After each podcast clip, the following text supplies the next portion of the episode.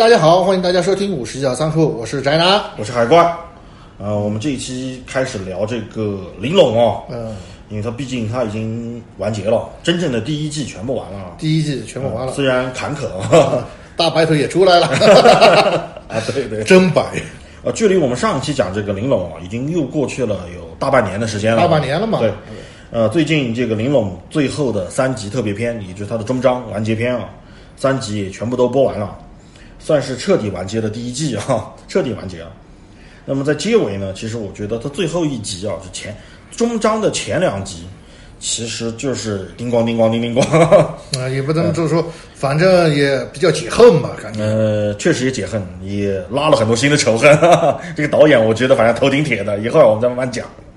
呃，虽然但是最后一集呢，确实透露出了很多一个大量的关于世界观的一个设定啊，给了大量的一个设定，并且我觉得做最好的就是在最后一集，在透露设定的时候呢，他又让我们对第二季充满了一个新的期待啊。最起码我现在特别期待黄毛必须死。啊，对，呃，很多人都这么期待了。但是这个异化天开他们官方发布了一个声明，呃，大致是说第二季将在二零二三年播出。虽然慢，虽然慢，我觉得慢工出细活儿，我们等。这个必须得慢啊，这个对我我咱等有咱有说的这个。啊，这 倒没事儿啊。但我觉得从这个制作周期来说，呃，我能够理解他们慢的原因。你从他第一季更新的整个节奏，你可以看出来，其实这家公司作为一个新兴的创业公司，他们肯定从人手、资金各方面都是不足的。没钱、没产、没支持、没政策，呃，对，什么都没有，三无，三无。呃，除了一个这个皮包公司的一个壳儿，也不能这么讲，也不能这么讲。只能说他们除了热情，对，除了能力，对，只有一腔热血啊，除了满腔热血。那为什么会出现这样一个情况啊？我们在正式开始聊之前，先了解这这些制作方面的东西。首先，我觉得其实作为一个好好的想做动画的一家公司啊，也是我们之前上一期节目就说过，我们对这家公司包括他们的作品为什么会如此看重。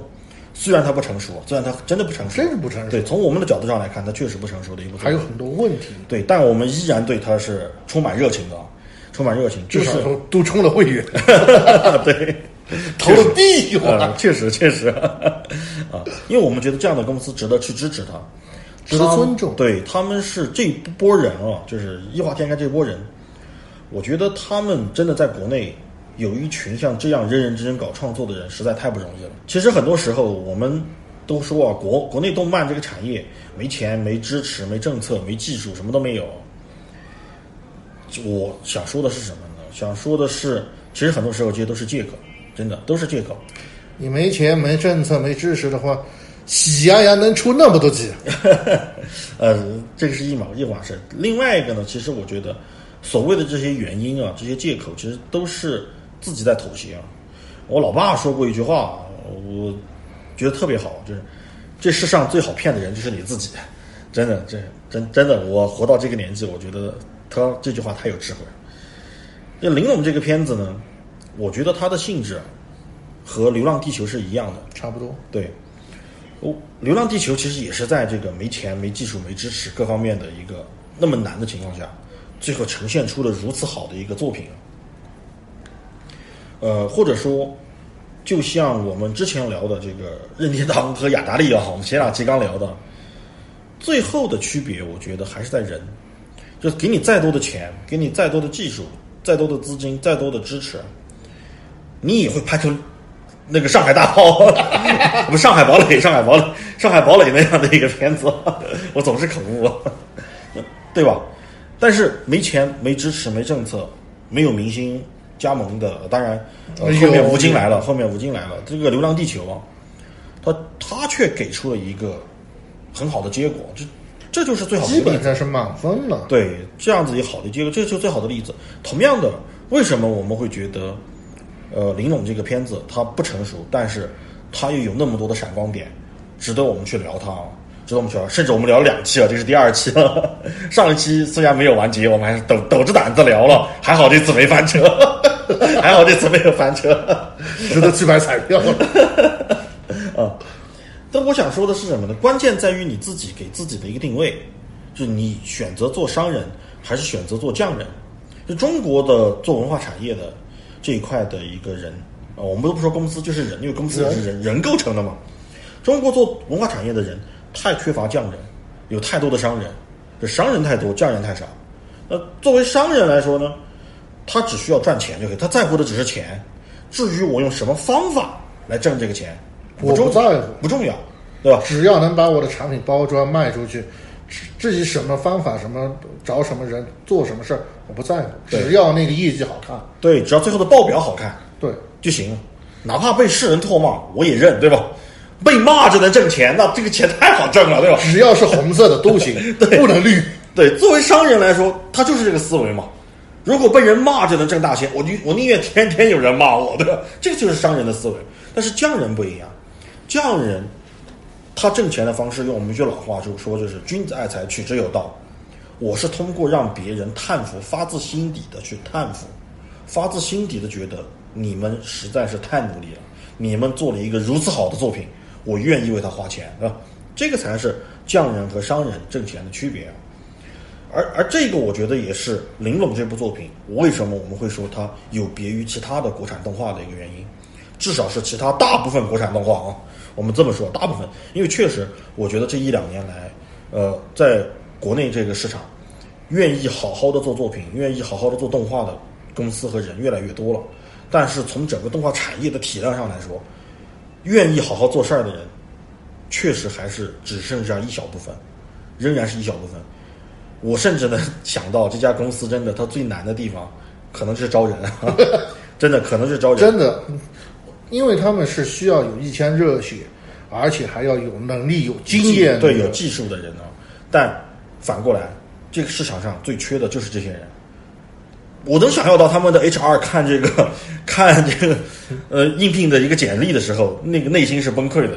你想想看，他可能能招到最好的人，也就是做喜羊羊或者是做光头强那一类的，对吧？从那那些人都还好，都还好的，大部分人可能连那些人都不如。你抓到卢一峰的故事，那个就崩了。对，可能是招那种人，所以他们最难的也是这个，这也是为什么他们的产能上不去对上不去的原因，以至于这家公司只能用一种不定期更新的方式来做这件事情的原因，其实根本不是钱的问题，根本不是啊，就是人的问题。这个是钱都无法给解决的问题啊！这个对，这只能是人，因为有的技术只能由人来完成了。这个，所以这个是一个，而而且第二个呢，就是我们今天在正式聊这部片子之前啊，首先我想说一个我自己的观点，就是我不承认《玲珑》是科幻片啊。绝对不是科幻片啊、。我首先我不承认啊。你虽然很多这个网站上都把它标记为科幻片啊，那个是瞎扯。对，啊，这最多只能算是幻想题材啊，就是大的分类里面，在文学分类里面，大致可以分为两类，一类叫幻想题材，一类叫现实题材，对吧？嗯，它只能分类在大的幻想题材里面啊，绝对不能算科幻这个细分类了。当然，这并不说林总这个作品不好，呃，我个人最喜欢的一个题材就战锤嘛，呃准确的说，战锤四零 K 啊，就是战锤四万。呃，我也不把它当成科幻片来看啊，它也不是科幻，那个也不可能科幻。对，呃，我自己给这一类作品啊，就这一类统称的这一类作品，我自己定义定义了一个分类，呃，叫做工业奇幻，就是它确实是一个奇幻的构架。首先，它的构架本身是一个奇幻的构架，但是在这个构架里面，在这个世界观体系里面，它又有一个高科技的成分。有科技的成分，对同时还有魔法的对存在。对对，还是有那些玄幻的东西 在里面。所以呢，我把它分类为这个工业奇幻，也就是并不是我们所有看到的有动力甲啊，有飞空艇啊，它就是科幻，并不能这么说。因为我觉得科幻的定义依然是基于现有的科学理论进行一个延展和幻想来完成的，才叫做科幻。首先，你要和我们现在的这个，你最起码你得你得符合物理学吧，对吧？对啊，你不能说是哦，穿个重力体我就是科幻了啊。就拿一个最简单的例子啊，嗯，那个最新的这一集啊，终章啊，这个白月葵对吧？嗯，和这个马克打，一脚能把马马克踹出去一公里以外。牛顿，我觉得老爷子的这个天这个棺材板绝对是摁不住的啊。如果从生物学的构造成分上来看的话，能够把马克踢出那么远的白月葵，它的身体密度，因为力是相互的嘛，它的身体密度的话，应该是和马克不相上下，甚至还高于马克。那么就可以证明一件事：白月葵比马克变完身球还要重。对，为什么这个很重要呢？我们都学过这个呃牛顿第二运动定律啊，力的作用是相互的。对，力的作用是相互的。你对它施加一个力，你会得到一个相同的反作用力。如果马克飞出去，白月葵在原地站着不动，那就只能证明白月葵比马克重啊。那它的密度应该有多大啊？而且它呢是那么娇小的身体。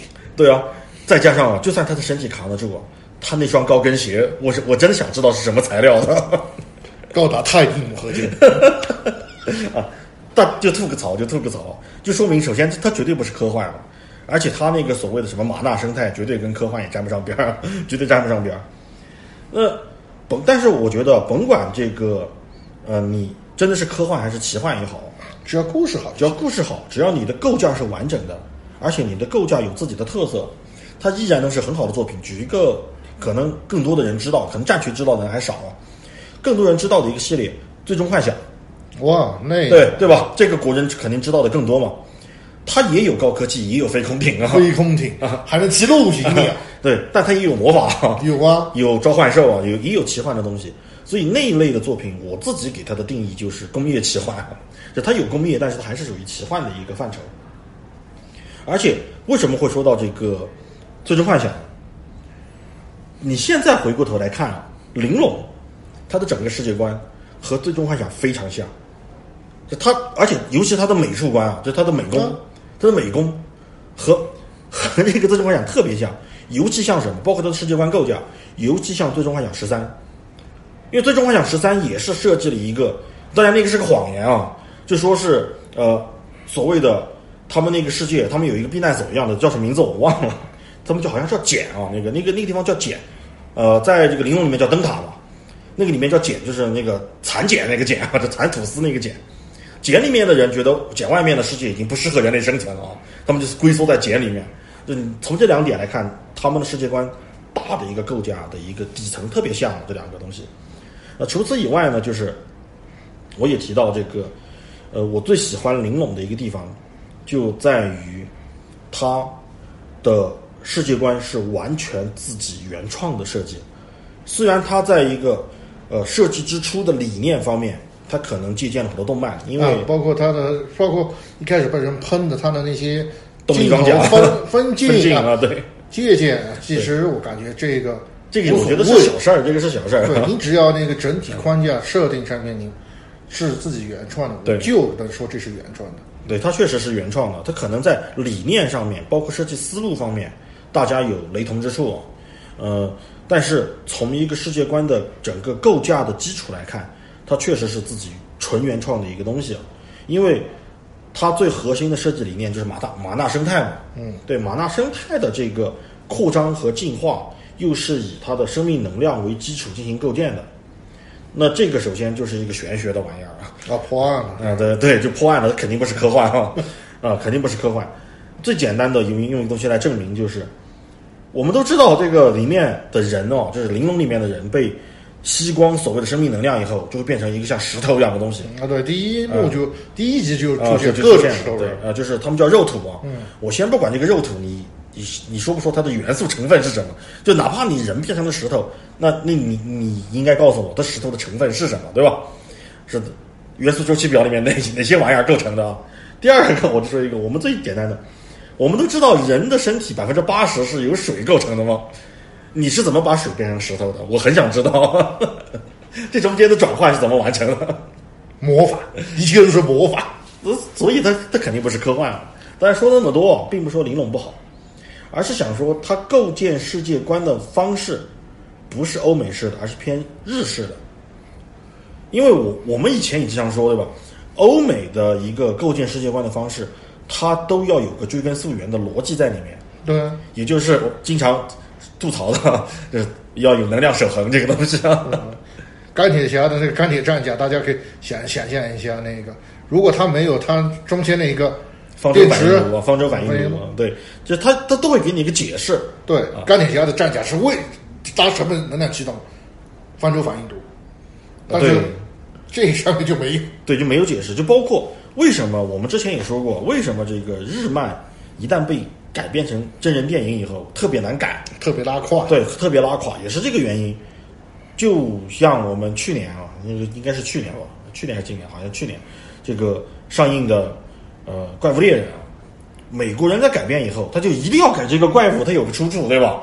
它就是什么？头铁它就是一个远古高科技做出来的生物兵器啊，什么什么样，他就一定要给个解释头铁啊。但是日本人从来不给解释，日日系的从来不给解释，反正就就有这个东西了，怎么地吧，对吧？对，要不你砍他，要不你要不你立他，要不他立你。对，就像海贼王的这个呃呃恶魔果实，对吧？反正就有了，怎么地吧，对吧？你管它哪来的？哪棵树上长的不不重要，反正它就有啊。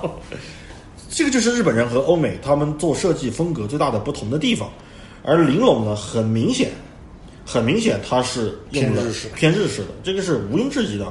这个和导演董向博之间的，就是他的一个成长经历，因为他也是我们八零后，宅嘛，对宅嘛，对吧？我相信他一定是个三十年的资 资深宅，真的。而且一宅只可能去宅日本，你基本上宅欧美很难，宅呃对很难。对宅欧美，就是在这个漫威的电影宇宙之前，其实基本没有人宅欧美的，真是凤毛麟角，真的凤毛麟角。你想宅你也宅不到。对，没资源，没翻译，没翻译亭，对吧？那说到这儿呢，我其实这期我们聊完以后，其实除了聊他的一个创作以外啊，我个人还想聊的就是他的一个世界观，因为之前其实他世界观都是呃很模糊，对，很模糊啊，就是管中窥豹，只可见一斑啊，就是你就就只能大概了解那么一丁点儿，他也没没有跟你说清楚啊。但是最后这三集呢，其实大量的给到了世界观的一个展示，大量的给到展示。那么也就是我们就就着今天的这个节目啊，就着最后三集以及以前的十二集还是十三集啊，十三集还有一个13集还有一个特别篇，呃，特别乱，他们这个分分类啊。以前的动画和最后的这三集这个呃终章，我们来给大家梳理一下的世界观啊，给大家尝试着梳理一下啊。呃，从目前动画片啊以及官方漫画释放出来的消息来看，之前上一期节目我就说过，那地方不一定是地球啊。啊对，呃，这次呢，我可以肯定那地方确实不是地球，实锤了呗。呃，实锤了啊。首先，呃，第一个呢原因呢，就是一开始他们就说了，就在那个世界观构架下，旧时代啊，就是在末日之前啊，人类就已经具备了完整的太空移民的一个技术了。第一集他们就是探索一个星际飞船嘛，嗯，就已经有那个技术了。那是第二呢，在这个终章的最后一集里面，也已经明显的写出了一个，呃，什么几号几号几号移民船在什么时候飞飞往哪个哪个星球，对吧？大家可以逃难的那么一个信息也都给出来了。那既然你能够去其他星球，那为什么不能一开始就是从其他星球来的？这里对吧？就是人类从一开始就是个外来移民，有可能所谓的马纳生态就是人类和当地生态出的一些问题啊，有可能反正不可能是地球妈妈炸了。啊，对，就说白了，那地方一定不是地球。当然，还有另外一种可能性，就是它会和最终幻想一样，一开始就是个架空的星球啊。嗯，差不多。对，最终幻想每一代虽然它不一样，但是它也就是个架空的世界嘛。都啊，它虽然也在星球上，但那个星球都不是地球，它也不说那是哪儿对吧？那肯定不是地球。作为一个这个导演，我觉得他肯定知道《最终幻想》，他有可能往这方面去做这个事儿。但无论如何，肯定是不是地球，这个肯定。还有一个这个例子，就是我在看第二遍的时候发现的，在动画的第五集里面出现了一个类似世界地图的东西啊，大家仔细去看啊，可以看到一个类似世界地图的一个东西。那那个东西和地球的大陆形状完全不一样啊，完全不一样，基本上可以实锤那地儿不是地球啊。要么就是地球运动了。基本上可以确定了。那聊完一个基本的设定以后呢，哎，我们可以来聊一聊这个人类科技文明。至于马纳生态，我们后面再聊，先把这个技术聊完。因为毫无疑问，其实看到现在，毫无疑问，马纳生态一定是人类搞出来的一个玩意儿啊，结合当地的一些物那个种或者是自己作死嘛，反正就是人类作死玩出来的东西啊。作死小能手的日常任务。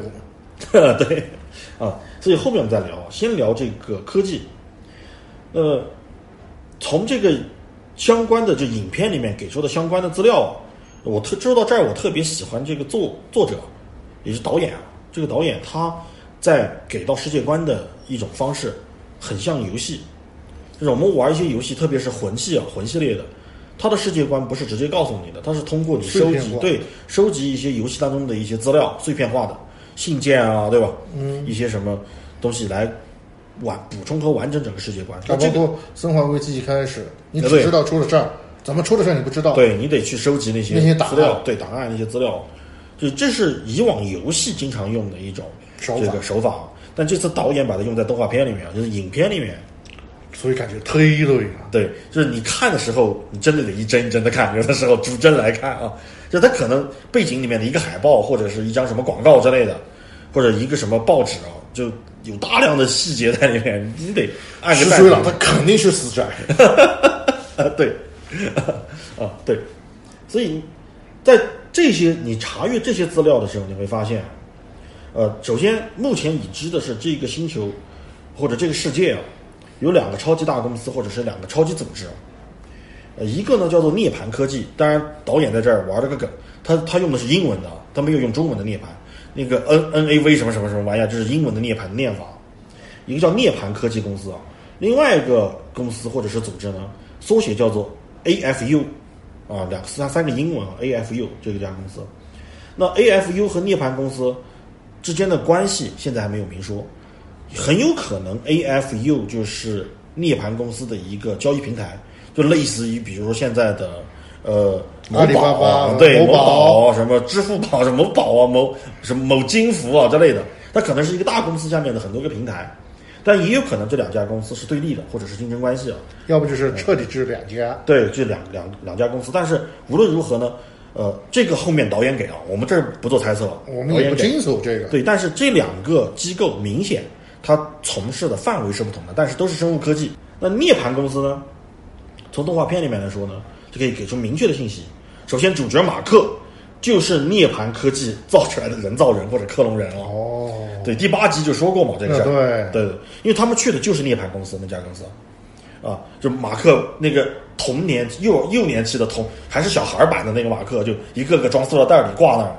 但是呢，那家公司呢，从当时的一个给出来的资料来看，他们是做一个延长人类寿命的那么一个工作，也就是说，为了延长寿命，所以就做一些这个人造器官嘛，就是你，因为我们的寿命，呃，之所以短，主要一个原因就是人上了年纪以后，器官开始受损，这器官无法供供应你的正常的一个生活，然后导致人的身体越来越差，最后就死亡了。那么，第一步延长寿命的一个做法，首先就是人造器官做，然后做器官移植，让你的身体是健康的，你就可以延长寿命嘛。所以呢，这个涅槃公司一开始就做这个，而猎荒者小队在第八集动画里面就发现了这个马克人造人的这个克隆体大量的挂在那儿。那至少可以肯定一点啊，就是涅槃公司干的事情，首先它就是在让这个人类去想办法得到永生，或者延长人类的寿命，这个是涅槃公司。那再来说 AFU 啊，AFU 这家公司呢，呃，首先动画片的终章里面有一个镜头写了实质性的 AFU 是干什么的，就是呃基因交易平台，它是叫广告语，还打了还有个广告语啊，叫做叫做实现万物基因互联啊，也就是说，在那个世界观里面啊，在玲珑的世界观里面，他们的基因改造技术已经非常先进了。他们不单是呃 AI 技术，或者是呃什么宇宙之名啊这些技术，就航空航天技术先进，他们的基因改造技术也非常先进。他们可以随意的改写一个一个个体一个生物的基因，不单是人啊，可能不单是人，有可能啊，猜测马纳生态就跟这个技术很有关系啊，有可能实锤了啊，他人类一再次作死了。对，而且在这个玲珑的终章里面，还给出了一个海报，而且那个海报还是还是被涂鸦过的。就那个海报是 AFU 这家公司或者这个平台，呃，来用来宣传他们的 ASH 这个技术的。那么 ASH 技术呢，他们还还有一句广告语啊，就把它这个把这个技术比喻成心理 SPA，我也不知道为什么会这么这么比喻啊。但是呢，这个海报上面被涂鸦过，写的内容就是 ASH 会抹灭我们的灵魂啊，就是不知道谁可能有一些反抗的人吧，来写的这个东西。那么 ASH 呢，这个也是一个缩写，那全称太复杂，我就不在这儿丢人现眼了，这个英英语就太丢人了。总之翻译过来就是人类的高级物种，也就是说，呃，涅槃公司在做延长寿命的事儿，而这个 AFU 在做改造人类的事情。啊、有可能这两家公司是同一家，他们的初期目的是为了让人类永生啊，改造人类。那么终极目的是为了让人类变成一个更优秀的物种，更厉害的物种。而白月葵啊，从我们的一个呃影片里面来看啊，能像那样去把马克啊那个噬级兽往死里锤啊，一套晶体全带走。对，那肯定，我觉得首先 A S，首先白月葵肯定是 A S H 啊，它肯定是个高级人类啊。那也就是说，这个技术它可能可能成熟了，但是有可能不稳定，也有可能在做这个事情的过程当中玩脱了，玩脱了，诞生了马纳生态啊，这个都有可能，而且这个可能性我觉得比较大，比较大。那大致上呢就是这样子，具体的细节啊，就是它我们刚才说的，比如说它是两家公司，还是整个玩脱的过程是什么样的啊？这个现在还不知道啊，实事求是的说不知道啊，我们也不做一个过多的猜测，不做一个过多猜测，因为目就目前而言，嗯，整个玲珑的世界观它只是给了我们一部分，对也只给到了那么多啊，我们能做猜测的也只有那么多啊。至于后面怎么编，我们得等到第二季更新以后啊。就是看导演的心情。啊，对，看导演心情啊。这个导演确实是个头铁的人啊。虽然说是导演他头比较铁嘛，但是的话呢，就是就现在我们看那个，大家都说主角是马克嘛，对吧？然后呃，反派也蹦出来那个黄毛，对吧？黄毛对 黄毛。其实那个就对于我们这些影片观看者而言来说，特别是我吧，我感觉那个就现在目前为止的话，那个塑造的最好的人物，他不是马克，呃，我我我同意你的说法啊。是反而是那个，当然除了那个一开始就惊艳我的白月葵小姐姐以外，那个相反是劳工，那个就成名嘛，呃，那个四零六八，四零六八那个那家伙塑造的是最好的。呃对，我觉得导演对他比较上心啊，或哎编剧啊。编剧对他特别上心，给我的感觉是什么？就算你没看过，你也了解过吧？那个像那个《逍遥江湖》一开始的产出产是谁？林平之。啊，对，就是那个四零六八给人的感觉就特别像林平之那种的，又不讨好，但是呢，他戏份儿又特别多，对吧？因为怎么说？因为可能也是他的世界观比较大，然后再加上编剧啊，就是他们整个团队不成熟吧？这个啊，对，这个一开始我们就呃，说了，对，导致他的那一些在拍摄过程中出现一些问题，比如说那个人物他塑造的话比较呃刻意了一点，像我我们一直说的那个主角马克，他为什么不讨喜？按照设定上来说，他哎呀稳重可靠、勇敢坚强，团队的核心，今年的被称为英雄的他，啊，说白了就是那种高大上的那种感觉。啊，对，但是他在处理一些问题，太满这个人啊，设计太满。不是他把那个人拉的太高，但是他在设表现的过程当中又没有表现出来，就是拉胯了这个感觉。因为按照说法，他说他有着充分的地面经验。按照说法，他是善民和臣民之间的一个接触者，他是猎幻者小队嘛。啊，对，猎幻者小队里面，他既有臣民，也有善民，好吧？那怎么说呢？他在团队里面做不到公平，没办法吧？他毕竟也他也是善民哈，这里我也能够我们能够理解。但是呢，他除了战斗素质过，除了能打，说白了是 一介武夫啊，他在处处理思考问题的时候呢，感嗯感觉不出他已经有一个团队领导的一个担当和魅力。比如说，他对城主说啊，我们应该和陈呃臣民和善民应该平等，城主就反问他的一句，那资源不足怎么办？呃，这个其实我说实话啊，这个后面我再讲，后面我再讲，这个东西我们先摁着。啊，对，确实啊，表面上看城主说的都是对的，一点错都没有。但是他是他他的那个表情就是一脸茫然和震惊，然后他又提出，就是老老的善民不应该就由他自生自灭嘛，就是不应该由老老要有所依啊。就不能让他远远行。然后城主反又反问他一次，那你来决定由由谁离开？他又是一脸茫然，一加加震惊。啊，对对，就因为尤其是一开始你看到那，因为这这些内容在前几集就已经给你扔出来了。扔出来了。对，因为它比较早，扔出这个矛盾抛出来的比较早。当你一开始看的时候，你会有一种错觉，就是城主说的是对的，也就是用我们上一期我们聊这个燕泉的时候，对吧？啊对我们聊过这个问题，其实也就聊过是到底是 K 策略还是 R 策略的问题。就你在不同的一个生存环境下，你只能用不同的这个生存策略来应对这个环境，保持你这个物种的延续嘛。对，特别是像灯塔这样的监狱式的那个，对你是个封闭环境，你只能用那个相对的那个比较残忍的方式。对，就是你总得做出抉择啊。但是他在反对这种抉择的时候，他没有提出一个更好的办法。对你只是反对他，但是你没有一个解决方案。你啊，说白了，他这是为了反对而反对。从这儿的话，他说实话，他勇敢坚毅是团队领导担当，这个的话就比较拉垮。反而是在那个就是整个前前期剧情，包括后期四零八六这个人物的话，他塑造的非常好。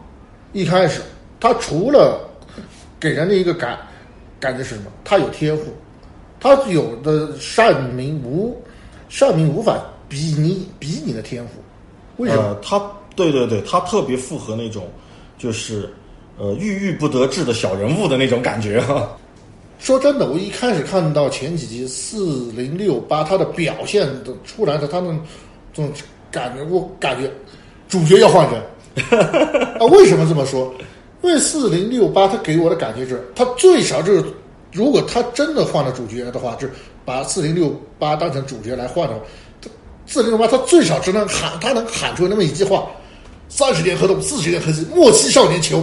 然后以一个复仇者的形象出现。呃，最后确实是啊，他当了猎华者老大，最后也确实如此，屌丝逆袭成功了。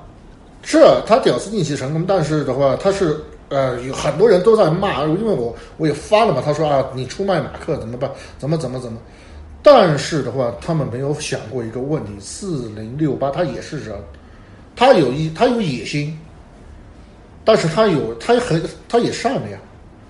呃，他也有他自己的，就是为什么四零六八就是我们俩会特别喜欢这个角色，就在于其实马克他作为主角的话，他为了服务于推进剧情这个工作，我们看为什么我们说这个团队，我们一直说他不成熟，但是我们很喜欢啊，他确，但是我们现在要说的是他不成熟的一面啊，嗯，就马克呢，太多的承担了推进剧情的工作，工具人啊，就变对，就变得更像一个工具人，就是剧情要求他一夫当关啊，他就他就真的就一夫当关了。剧情要求他把智商清零啊，他就智商清零啊。剧情要求他就说是呃脑袋一热，他就脑袋就一热了。剧情要求他冷静，他就立马就冷静下来。所以马克这个人多少还会给人一种就是人格的撕裂感。他这个人呢，他确实有他鲜明的一个个性在那放着，就是他马克首先导演或者说编剧给他的一个定位是一个理想主义者，从头到尾马马克都是一个理想主义者，是啊，他不顾他罔顾现实，只为了心中那个理想，他就觉得可以怎么怎么怎么怎么样啊。所以当城主问他说：“你要你那换做是你，你要怎么办？”他就一脸茫然。对，所以很明显他不成熟啊，很明显是一个不成熟的人。而我觉得，就是城主的儿子，这黄毛哦，为什么那么恨马克啊？就是他其实恨的是他爹，他父亲啊。这 个这个二百五，你都你都你都想你你你都信任他，你不相信我，就这种感觉啊！我摆明的就是二百五。那家伙智商不足，那个智商不足六十人你都信，你都不信我，我是不是你亲生的？很可能不是，看样子有点像，有点像不是啊，因为那是黄毛啊，有点像。那这个我们后面再说。我们说回这个呃人物塑造这一块来啊，但是四零六八呢，你会感觉他饱满，很饱满，对，而他饱满的地方在于这个人他有复杂不，他复杂。首先他很复杂，而且他和很多人都建立了很多关系，对吧？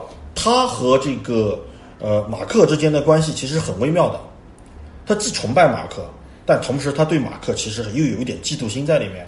他崇拜我，可以理解，因为马克是上民，他是一个领导者，对我崇拜于他的强大，但是我嫉妒于他的上民身份。对，因为站在四零六八的角度上来看，我是完全有能力成为一个上民的，我完全有能力和你们做一样的事儿，但是的话，上升通道被关闭了。对我，我面对的问题仅仅是上升通道被关闭了，对吧？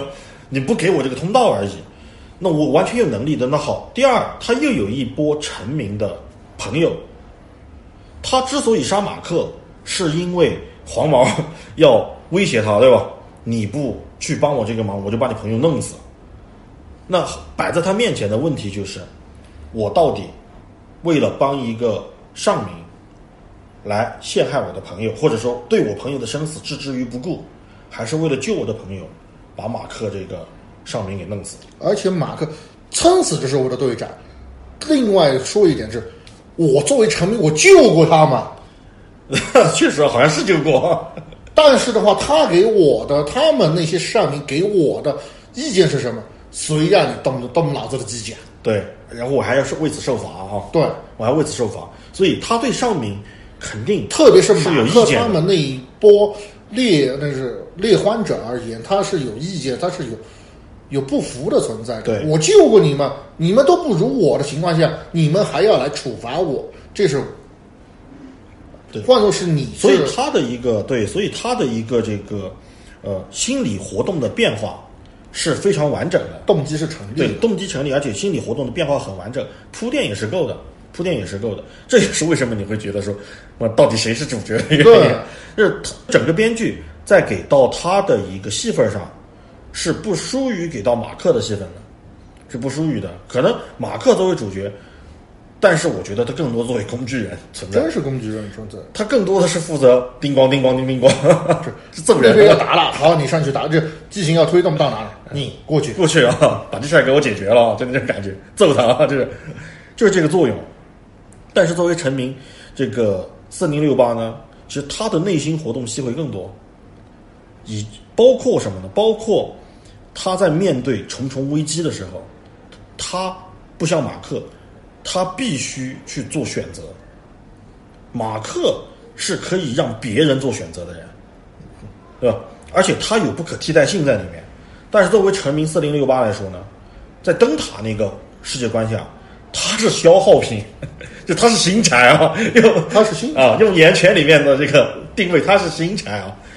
而马克有他的不可替代性在里面，所以这个是他们两个人的一个地位上的巨大的差别，导致了他们最后做出来的事情不同。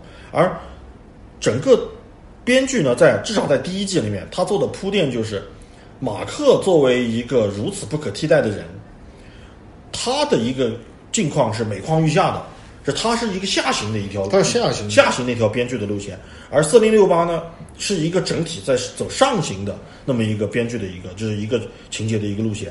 当然，呃，作为一个三观比较正的一个动画，肯定最后四零六八不会有好下场。啊这个这里的话，我想给我想说一句是，四零六八它虽然可能不能成为主角，嗯，但是就黄毛那点骚操作而言，不可能撑起大反派这个角色来。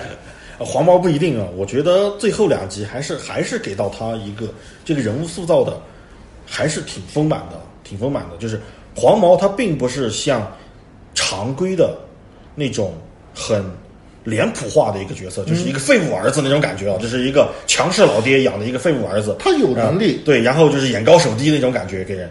他确实有能力啊，他确实有能力，但是用我们老祖宗说的一句话，一番话，就就是狭路相逢勇者胜，对吧？嗯，勇者相逢智者胜啊。那智者相逢呢，道者胜啊。那最后道者相逢呢，肯定是不为战啊。就是黄毛他一定是智者，但是马克作为主角，他代表的是，或者说他最后站到了白月葵这个阵营里面啊，那么他代表的是正义和道义的一方，他们是道者，所以在最后这个是百分之百板上钉钉的事儿啊就黄毛最后必败啊，黄毛肯定必败，但是的话，我这儿有一个很大胆的猜想，就你看四零六八，他得到了一个上升空间，嗯，这个人很有野心，但是他呢，对下面的城，他是从底下上升过来的，他对下面的生活的人是情况是了如指掌，而且他的最好的那些朋友都是臣民，而且以他那种重情重义，能够为自己的朋友捅了主角的呀，捅了主角的人也，算是两肋插刀啊。对，两肋插刀的他，他那个肯定不可能置他的朋友于不顾，肯定要想办法打破他们的阶层。这样一来的话，他必然和黄毛必有一个冲很巨大的冲突。对，这个时候就是看两边谁能够弄弄得死谁了。所以我感觉四以四零六八的这个戏份来说的话，如果不是那个编剧要让他祭天的话，可能就是黄毛要被四零六八给弄死，他成为新的灯塔统治者。有有这个可能啊，有这个可能。而且从目前的剧本上来说呢，呃，首先一点啊，黄毛是杀过人的，而且还是亲手杀的啊，对一刀捅死。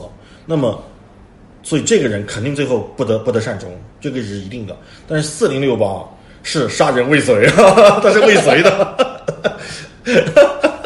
用罗翔老师的话来说，顶多判一个有期。啊，有期啊，对对，其实顶多判你个二十年啊到三十年啊，这不是死缓啊，不是死刑啊，但黄毛一定是死刑啊，就这个是他们俩的区别，那就看后面编剧怎么去呃解读或者是了解这些人物啊，这个是后面编剧的事情。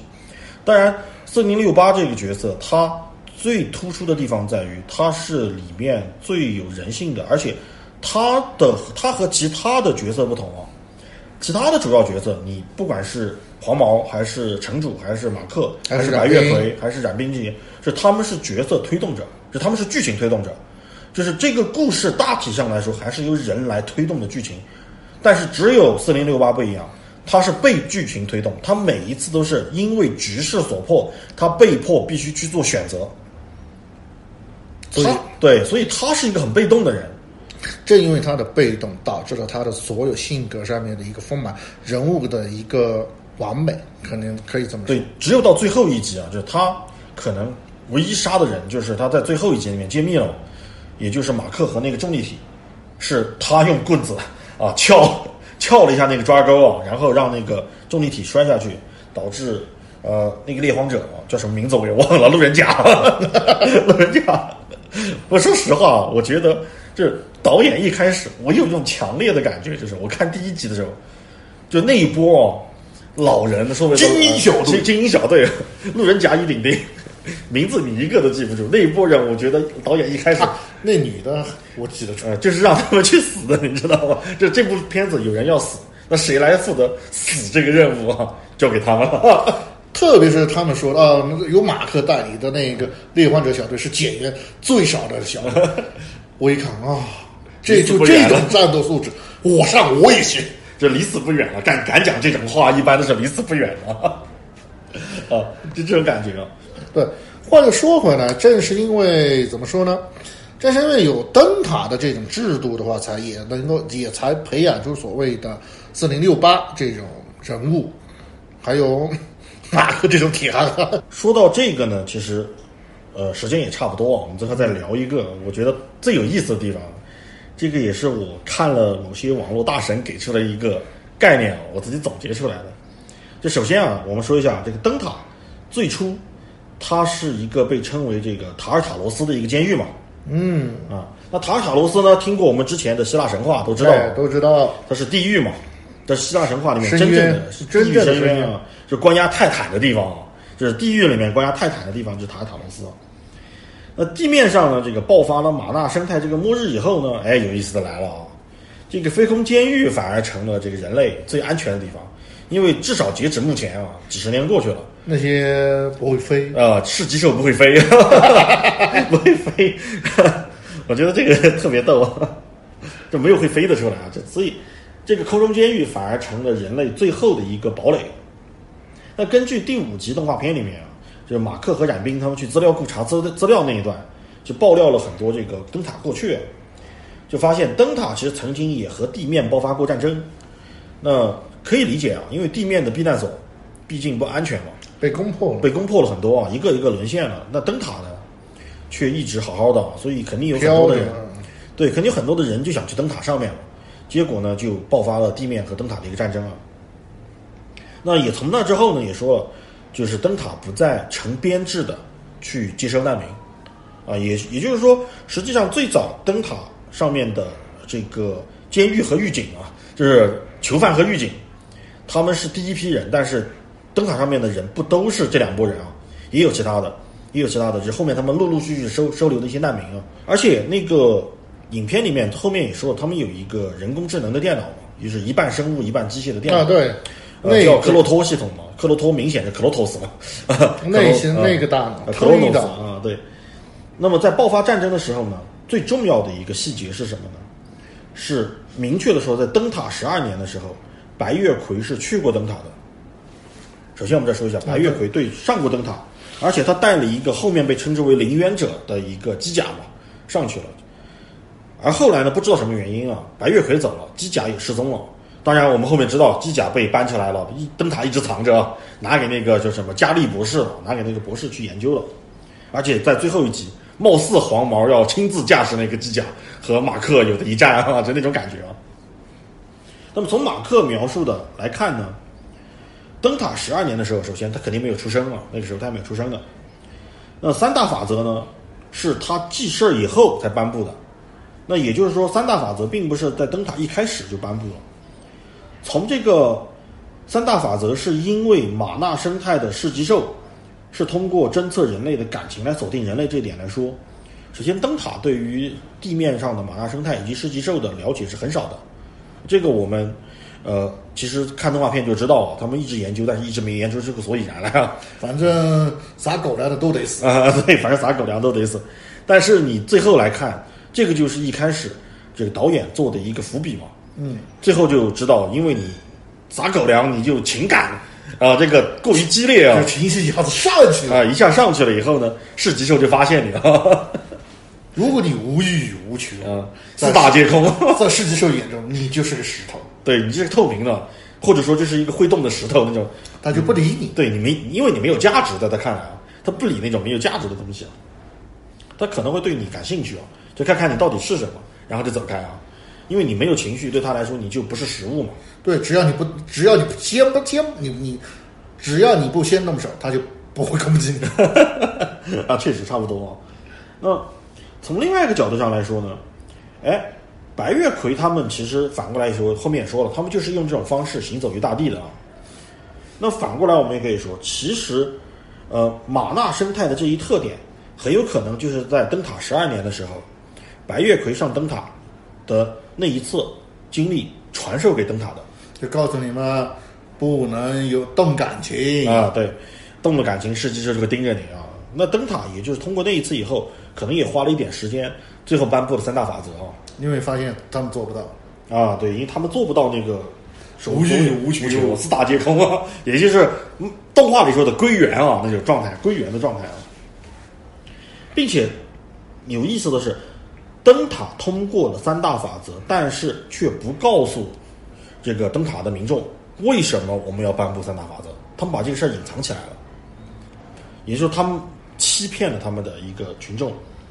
哎，有意思来了啊！嗯，听到这儿，估计有些听众已经回过神儿来了。这我觉得就是整个团队啊，在构建这个世界观的时候，特别有意思的一个地方啊。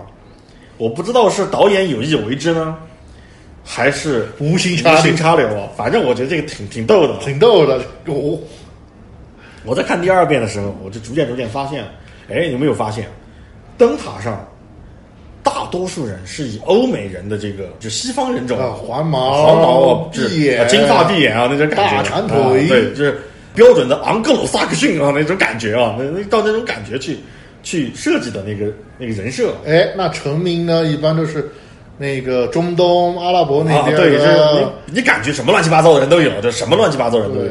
但是呢，越往上层，尤其是上名啊，越往上层呢，哎，那种欧美感那种范儿就越足啊。那种尤其越纯城越纯正对，尤其城主啊，还有他儿子黄毛啊，典型的昂格鲁萨克逊啊，就那种感觉啊。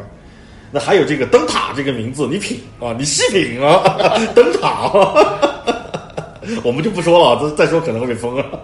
灯塔啊，再加上灯塔的这个处事方式啊，哎，你看，看似高高在上啊，飞在天上啊，高高在上，不可一世啊，但其实他们从来不去解决任何问题。出了问题，那么不去解决。对，不去解决地面上马纳生态导致整个星球无法居住，无法居住就无法居住了啊！反正我只要活，我只管我自己活命啊！你们地上的人好不好活，关我什么事儿，对吧？啊，我只管我自己活得好就行了啊，其他的我不负责。没物资了，绿荒者小队上，啊，对，养着一群武装到牙齿的暴徒啊，就暴力机构啊。然后一旦日子不好过了，没物资了啊，下去抢，抢，对吧？这个感觉很像什么啊？哎，嗯，对吧？啊，我们就不说了。然后再告诉民众，地面不适合生存了，你们不能下去，只哎能乖乖的听我的。对，听听我的才有的过啊！不听我的都没得活，这种感觉，蒙骗这个自己的民众啊。最重要的还有一点，大搞宗教统治，对吧？搞那些、呃玄学的玩意儿啊，牛鬼蛇神的，什么光影教啊，然后啊，你这一切都是对吧？光影之主怎么怎么样啊？我们受的苦难都是光影之主啊给我们的考验，怎么怎么样？哎，特别像某些啊，我们就不能不能说名字了，不能说名字，特别像有的是啊，比较符合现嗯当时吧现象。嗯对对对，说白了就是用宗教来麻痹人们的一个思维啊，同时呢，让人产生一些盲目的信仰，那就好管理了啊，对吧？特别像某些啊，我们就不说了。哎，最后呢，我们再结合一下去年发生的那些事儿啊，某些啊，某些啊，包括到今年为止，到今年为止啊，某些我们就不说了，不能点，不能能说明，点名啊不能说，不能说呃。高高在上的一些，对吧？疫情来了啊，对，丝毫不解决问题的一些国家，就不能说啊点到为止啊，点到为止了。啊，是不是特别眼熟这感觉？特别眼熟。反观地面上的人啊，我们来说地面上的人，首先从风格来看，哎，毫无疑问，一定是国风啊，一定是国风，毫无疑问，从这个人种的特征啊，哪怕你白月葵啊，也是典型那种呃末世漫画风，对吧？就是末世游戏风、手游风啊，末世手游都是那种画风。这导演不愧是这个资深的死宅啊！知道我们死宅喜欢什么？啊，那大长腿 啊，那衣着对吧，都是国风啊，包括装备啊，上面雕雕龙画凤，他，嗯，关键是他打架时候身手，哎呦，那一套金体线耍的有模有样的。啊，对，你对吧？而且白月葵呢，他用的武器是唐刀啊，唐刀对唐刀啊，那这里的话可以考证一下，的确是唐刀，是直的它。是直的，不是弯的，弯的是日本刀啊，直的是唐刀。那制服马克暴走用的道具啊，就我们中国传统中医拔火罐儿、拔罐儿 啊，练的呢还是白展堂的这个葵花点穴手，不愧是老白家的，关键是配乐，哎呦，那配乐都是摇滚唢呐。那唢小唢呐吹的。哦，啊，对，就你看一下，这整个的这个国风啊，它这一点好的地方在于哪呢？我们大概说一下，玩笑归玩笑，但是它好的地方在于，它它做出了一个很大的尝试，这个尝试呢是《流浪地球》都无法去做到的，因为《流浪地球》它整体因为是一个科幻嘛，所以它还是以一个工业风格为主，但是工业风格你很难就体现出一个呃中国特色文化再把它融进去。那作为这个工业奇幻，那就不一样了啊，哎它就可以把很多中国元素融入进去。对，这一点我觉得是，呃，首先文化自信也好，还是一个尝试也好，这是非常好的一个尝试。就是我们终于摆脱了那种一提到漫画就有日日日日韩风啊，或者说是这个呃欧美风啊，对，嗯提到都要提把那个弯的日本，啊对，或者是动不动就来个什么巫女啊什么的，就这套是日本基于他们自己的一个传统文化，对研发出衍生出来的一些一些视觉元素提炼出来了以后，形成他们自己独特的一套视觉展示风格。而中国呢，呃，现在的一个动漫最缺乏的就是在提炼中国传统元素这一点上，形成一个现代的一个文化，我们能够呃去理解或者是去喜欢上的一个然后传变种播出去的。最后再传播出去那么一个风格。这这一点真的，我觉得是至至少最后我看这两集的时候，我发现导演在这这一块上面下的功夫非常足啊。真下的功夫，就哪怕那个游戏手柄，对吧？那个游戏手柄都是满满的中国风，而且还结合了一些这个呃达芬奇的一个密码密码锁的那个元素在里面，就它结合了很多东西，但最后体现出来的是一个完全的有体系化的东西，它并不是东拼西凑来的，就哪些东西能用，哪些东西不能用，这他们的美美工或者他的艺术总监非常清楚。什么东西结合在一起是成熟的，什么东西结合在一起不成熟，至少他没有在这个，对吧？呃，长城上面去搞一些花里胡哨的五色战队啊，没有搞五色战队，关键五色战队还不能合体。啊，都没有搞那些东西。那当然说回来啊，说回来，地上的人和灯塔上的人最大的不同啊，除了这个风格以外啊，就灯塔你可以看，它满满的全是欧美风啊，苟且，啊，不但是不单是苟且，我们刚才说那些动力装甲啊，对吧？呃，这个越野车啊、装甲车辆啊、飞机、大大炮、坦克，各种但先进是他们装备啊有这些东西的话，说白了，他们只是为了在灯塔上面苟且苟活着。对，苟活用的。他从来没有想过我要去解决这个问题，而地面上的人最大的不同在于，他们并不是单纯的为了苟且，而躲着不去面对这个灾难。正相反，他们肯定一直在想办法解决问题。首先，从这个我们可以看到，地面上并没有用，并没有用所谓的三大法则啊这些东西去蒙骗人类啊，去蒙骗他们的民众公。开了，他们首先把这事儿公开了，并且呢是去教导每一个人要怎么去控制自己的情绪。呃，可能不是每一个人都能像白月葵他们那样归元，但是至少可以做到躲在避难所里面，我让这个马大生态啊探测不到我。监测不到我。对，至少他们做到这一方啊。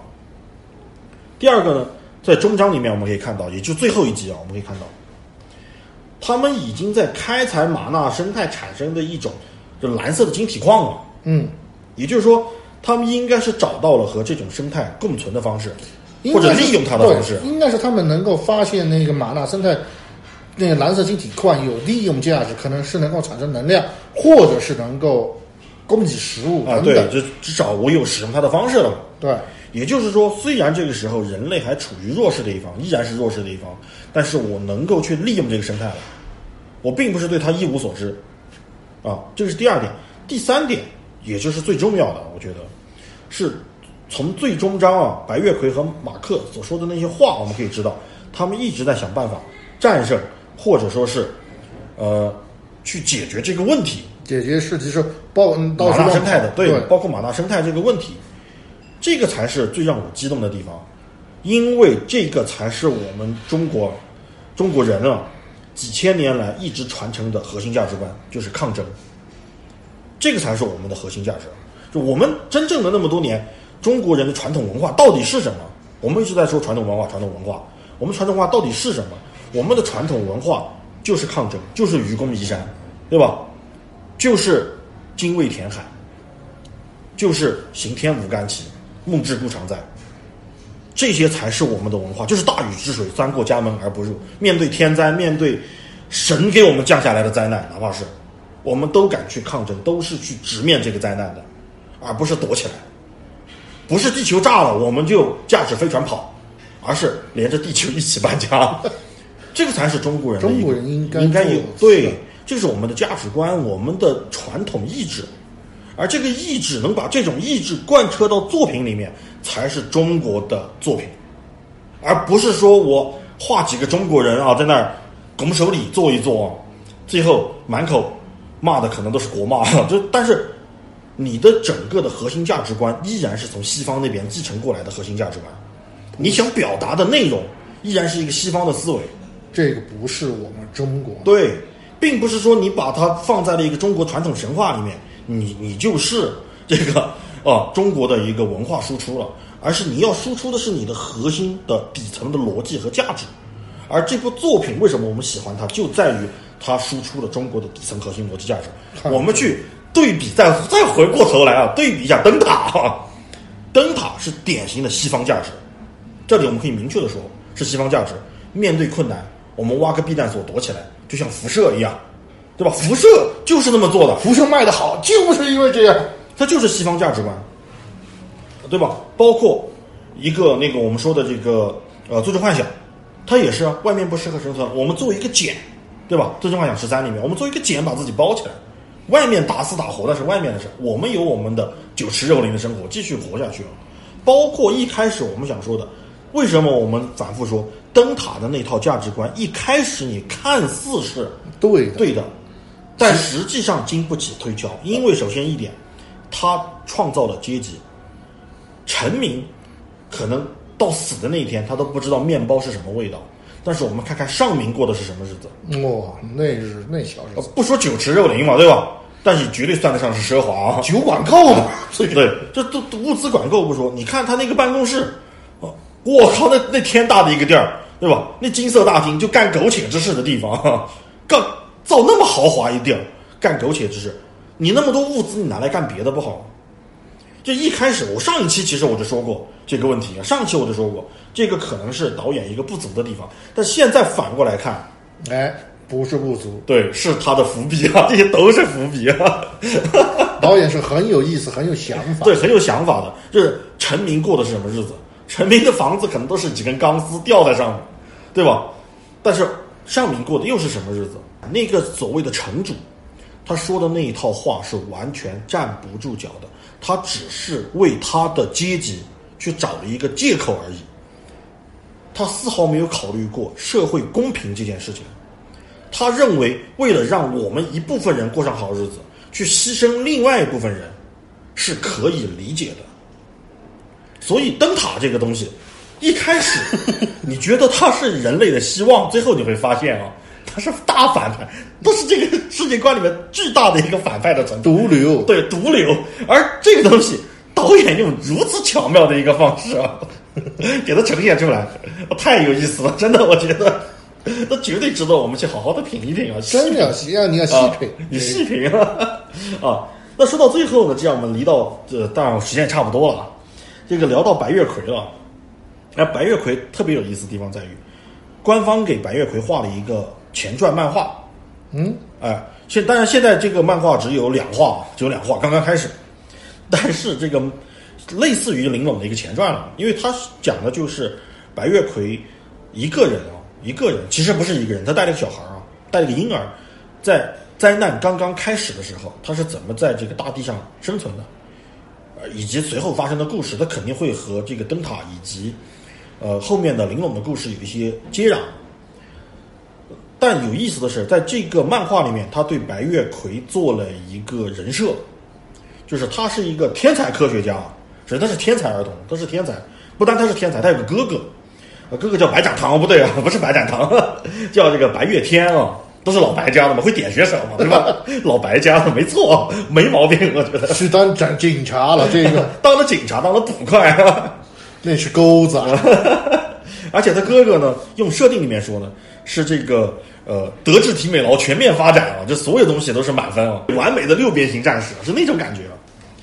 但是漫画里面没有说他们的父母是谁了，哎，这一点呢，动画片里面有暗示。在动画片的最后一集，虽然这个现在还不能肯定，但是可能性还是蛮大的。在动画片的最后一集里面，在白月葵的住处，他不是有个住所吗？马克被带过去了，贴了一张报纸，可能是从报纸上剪下来的一部分吧。呃，里面有一个资料上面就写着，报纸上清楚的写着啊，九川市的市长名字叫白靖宇。我不相信这个是巧合，万一是他输了，总之都是老白家的、啊。对对，也就是说，他肯定有个亲戚，是极大可能是他父亲啊，也就是父亲是市长。因为我们中国人传统嘛，啊随父亲，对，中国传统随父亲嘛。女儿呢是这个天才科学家啊，呃，儿子呢是这个六边形战士，六边形战士，完美的六边形战士。那，并且呢，在这个漫画里面说过呢，这个呃白月葵呢，他是想去解决人类的一些问题，但是殊不知啊，他已经被命运所捕获，有可能马纳生态的诞生和他有关，有可能。呃，但我觉得这个这一切是听编剧的啊，编剧才知道啊，咱咱就做一个猜测。呃，另外呢，在漫画里面呢，白月葵一开始身上带着一个脑子啊，那个脑子是他哥哥，这脑子装在一个培养皿里面，培养皿里面，这脑子是他哥哥已经敲定了。而且白月葵带了一个婴儿，我们刚才说过，那个婴儿我猜测有两个可能性啊。首先，那个婴儿要么是马克，要么就是老城主。当然还有第三种可能性，就是黄毛真的不是城主的亲生的。哎我怀疑他是马克的原因是什么呢？我们刚才也说了，马克是作为一个器官容器而被生产出来的对对人造人，他是个人造人啊。那么马克是怎么去到灯塔上面的？没说嘛，对，漫画呃动画里面没有说，但是如果是漫画里面这么画的话，那很有可能马克从一开始就是白月葵带上去的。这也从侧面印证了为什么城主觉得马克这个人很特殊，而且并且城主肯定是知道马克身世的。而且马克智商那么低了，都要把城主注意让给他。对，有这个可能性。而且，你我们注意啊，在动画里面，呃城主一直说一句话，就是马克是灯塔和地面的纽带。这个纽带有很多种含义。首先，城主肯定不一定能能够知道马克和市吉兽这种，对吧？那这个事儿，这因为那个是个意外。那个是意外，那这个纽带是个双关语，只是黄毛自己给理解错了。因为马克是白月葵带上来的，而城主很清楚的知道地面上还有人活着。那么，如果有朝一日地面上的人啊活撑脱了。啊，对吧？啊，活活舒坦了啊，反攻灯塔的时候，可能会看在马克的面子上啊，放过灯塔一马。城主所说的地地面和灯塔的纽带，很有可能是这个，所以，就算这家伙智商再低，他也要当城主。天命所归。啊，对，只不过呢，这个自己儿子不争气啊，对吧？非要去捅这个娄子，结果呢出大事了，完了呗，那个玩脱了。那么，反正我们也做了这个很多的猜测，猜测啊，也给大家做了一个呃世界观的一个构想啊，构想只能说是构想，毕竟我们不是创，我们不是设计者，我们不负责。这个对是吧？也就大家图个乐啊，也跟大家说了一下为什么我们喜欢这部作品。那时间呢，其实也差不多了啊。那感谢大家收听五十一号仓库啊，我是宅男。我是海怪，我们下期再见。